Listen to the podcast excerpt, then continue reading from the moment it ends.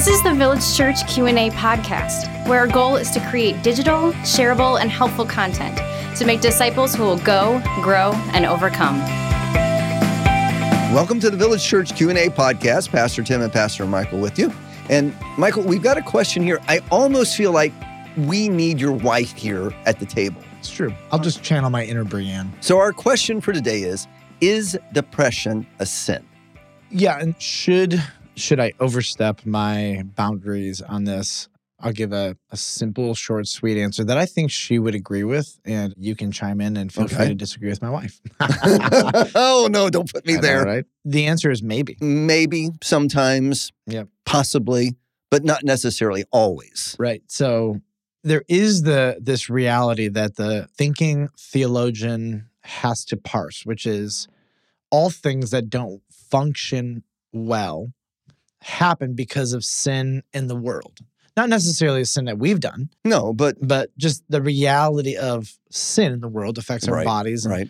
and so without sin, I wouldn't be aging. Without sin, I wouldn't have depression. Without sin, there'd I'm be. glad, I'm glad you're things. having these problems and it's not me. I know, You're you're, you're, us. aging. You're, Yes. you're okay. Oh my goodness. Apparently I'm not. I just made my I just made my own memoji, which is uh, Oh, on the uh, on the new iPhones, and you have the opportunity when you make a picture of yourself, like your own avatar, if you Uh-huh. will, to like age yourself. And I was like, Oh. no, how old am I? Anyway, but um, so so we have to say on the front end: is depression a sin? I think what the person is asking is, okay, if I or somebody I know is experiencing depression, does that necessarily mean that I have done something wrong? Yeah. So what we're talking about is is it a sin or is it a result of sin? Right. So for sure, we can say it is a result of, Of sin. sin. Now let's just take that out of the equation for a moment. There are some decisions that we make that will lead us down a path of depression. Yes. And so the depression, I think my wife would say this. For some people, depression is a warning signal. Uh, it's a warning signal that there are other decisions or there's something not working right, right? So it could be just chemical, and a person doesn't choose to have their chemicals, not hormones or whatever, not working right. But there are some things where we make a series of decisions, and then the end result of those decisions, the warning sign of depression comes up. And when depression comes up, it's sort of like our body's way sometimes of saying, hey, if you continue to make bad decisions, you'll have negative emotional consequences.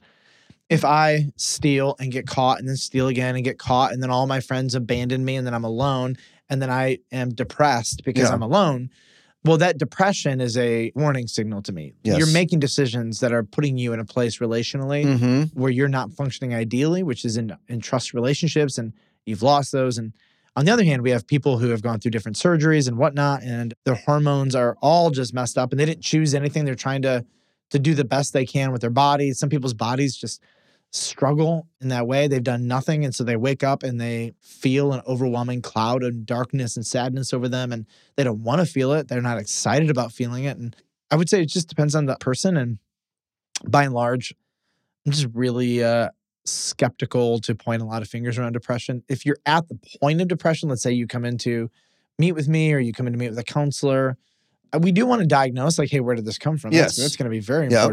But the idea of just casting guilt and shame upon depression doesn't help the situation. Many people who are in the middle of depression are immobilized by fear, anxiety, a whole bunch of other things. And when somebody's in it, Mhm. diagnosing it as sin right away may not be the most appropriate thing to do. Sometimes some people just need help Yeah. and uh, they need to be loved well. So the answer is um, possibly. Possibly. So, in my years of ministry, what I've seen when it comes to depression is generated from two sources. The first source is a medical source. Maybe there is a chemical imbalance that's going on, and a person will say, Look, I am just depressed. I can't get out of bed. I just don't have any energy. I believe God. I know God's doing great things in my life and wants to do great things through my life, but I just don't have any energy. I don't have the willpower, and I usually refer them, you need to go to a medical doctor. You need to get some tests done. But then there's the other side that I think to some degree, everyone goes through seasons of depression or potentially can go through a season of depression. And that depression comes from believing a lie or a lack of trust for God. So, really, those two sources. And I'm thinking about the story of Elijah in 1 Kings 18, 19. He says in his conversation with God, I alone am left to be your only prophet. I alone have done these things. I alone. He just keeps going, I alone, I alone. He's believing this lie that God is not in control, that he is the only one standing up for God. And I know, speaking for myself, when I get in those funky moments or seasons where I feel like, well, I'm doing all these things and no one else is helping and I just don't have any energy. And God, where are you at? And it's the whining and the moaning. And to some degree, they could be justified, but it goes beyond the justification and it goes to the point where now I'm believing, or like Elijah, they are alone.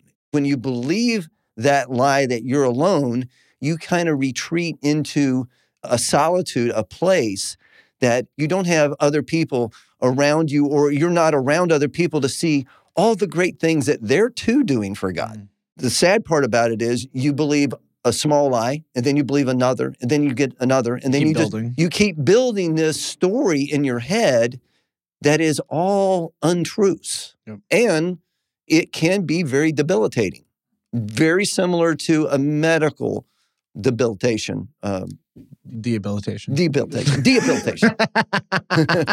Debilitation. Oh goodness, I do. One of my one of my favorite things is how you say words. It's, it brings me great delight, and as I just hear I it's like that laugh. Kentucky Ohio border like accent, you know? And then every now and then it gets all the way down to Tennessee. Every once every now and then it goes a little further south. That's when you go crazy. well, if you uh, if you do experience a profound amount of depression, the best place to go is talk to a Christian counselor. Talk to a counselor for sure. Yeah. The next question is it's, it's been interesting because I have thought about this, yeah, but never to the point of taking action. So the question is, what is a stronghold? Yeah, it's interesting though because we sing songs about breaking down strongholds yeah, and whatnot, yeah. and I'm excited to answer this because I've often wondered if our church understands the word. So mm. let's talk about it.